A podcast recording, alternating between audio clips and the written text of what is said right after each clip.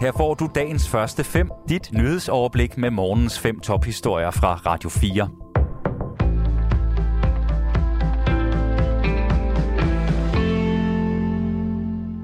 Det er fredag den 9. september. Mit navn er Thomas Sand.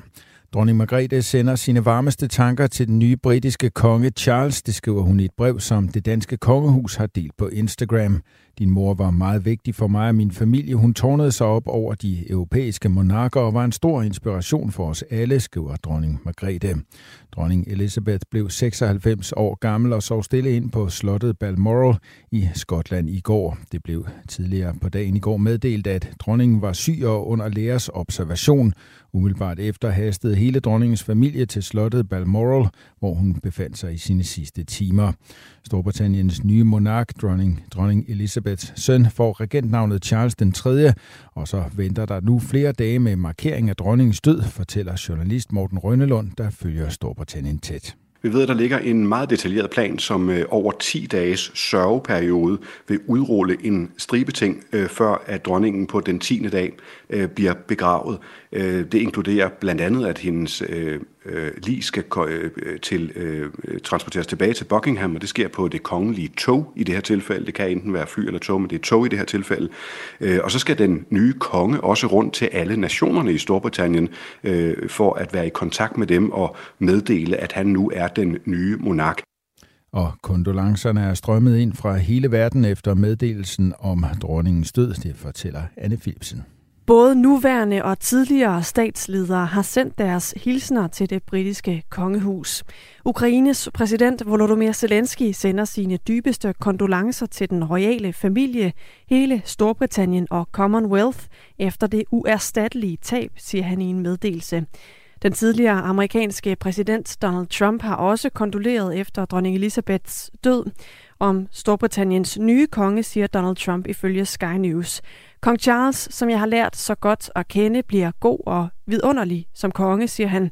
Han elsker Storbritannien og alt, hvad landet repræsenterer i verden. Han vil vise sig at være en inspiration for alle, lyder det fra Trump. Også pave Frans er dybt berørt af dronningens død. Han hylder dronning Elisabeths tjeneste til Storbritannien. Statsminister Mette Frederiksen er også berørt af dronning Elisabeths død. Det skriver statsministeriet i et tweet. Hendes majestæt dronning var en samlende figur for hendes nation og verden over. Hun gav en følelse af stabilitet i skiftende tider, lyder det blandt andet. Region Midtjylland vil nu gennemgå yderligere 390 patientjournaler for at se, om flere benamputerede kan have grundlag for at søge om erstatning for et muligvis mangelfuldt patientforløb. Regionen har tidligere gennemgået 1816 journaler fra årene 2012 til 2022. 150 patienter fik her vejledning i at søge erstatning, fordi der er tvivl om, hvorvidt en amputation kunne være undgået eller udskudt. Der er sket en markant stigning i antallet af danskere, som henvender sig til giftlinjen på grund af svampe. Derfor opfordrer Fødevarestyrelsen til, at man tjekker de svampe, man plukker, når de snart begynder at dukke op ekstra grundigt. De farligste svampe, som for eksempel grøn fluesvamp, er livsfarlige og kan skade organerne. I de mildere tilfælde slipper man med opkast og diarré, siger kontorchef Henrik Dammann fra Fødevarestyrelsen. Han understreger, at de såkaldte dobbeltgængersvampe, som er giftige svampe, der ligner spiselige svampe meget, kan være en af de ting, som kan gøre det svært. Nordkoreas atomvåben er kommet for at blive, og en nedrustning kan så absolut ikke komme på tale. Det er budskabet fra landets leder Kim Jong-un i forbindelse med en ny lov om atomvåben, der er blevet vedtaget i Nordkorea. Fred er kun muligt ved styrken til at afskrække imperialistisk arrogance, siger Kim Jong-un til det statslige nyhedsbrug KCNA. Den nye lov om atomvåben erklærer Nordkorea for en ansvarlig atomvåbennation. Den gør det muligt for Nordkorea øjeblikkeligt at svare igen med atomvåben, hvis landet står over for et angreb eller en invasion.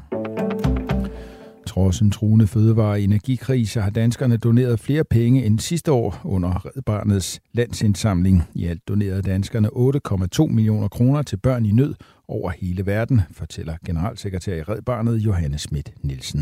Vi er virkelig imponeret af de mange frivillige, som øh, bruger søndagen på at gå rundt og ringe på dørklokker. Hver eneste skridt, de tager, gør en forskel for verdens børn. Dagens første fem er tilbage igen mandag morgen. Hvis du har brug for en nyhedsopdatering inden da, kan du altid fange os i radioen, på nettet og i vores app. Vi høres ved til dagens første fem fra Radio 4.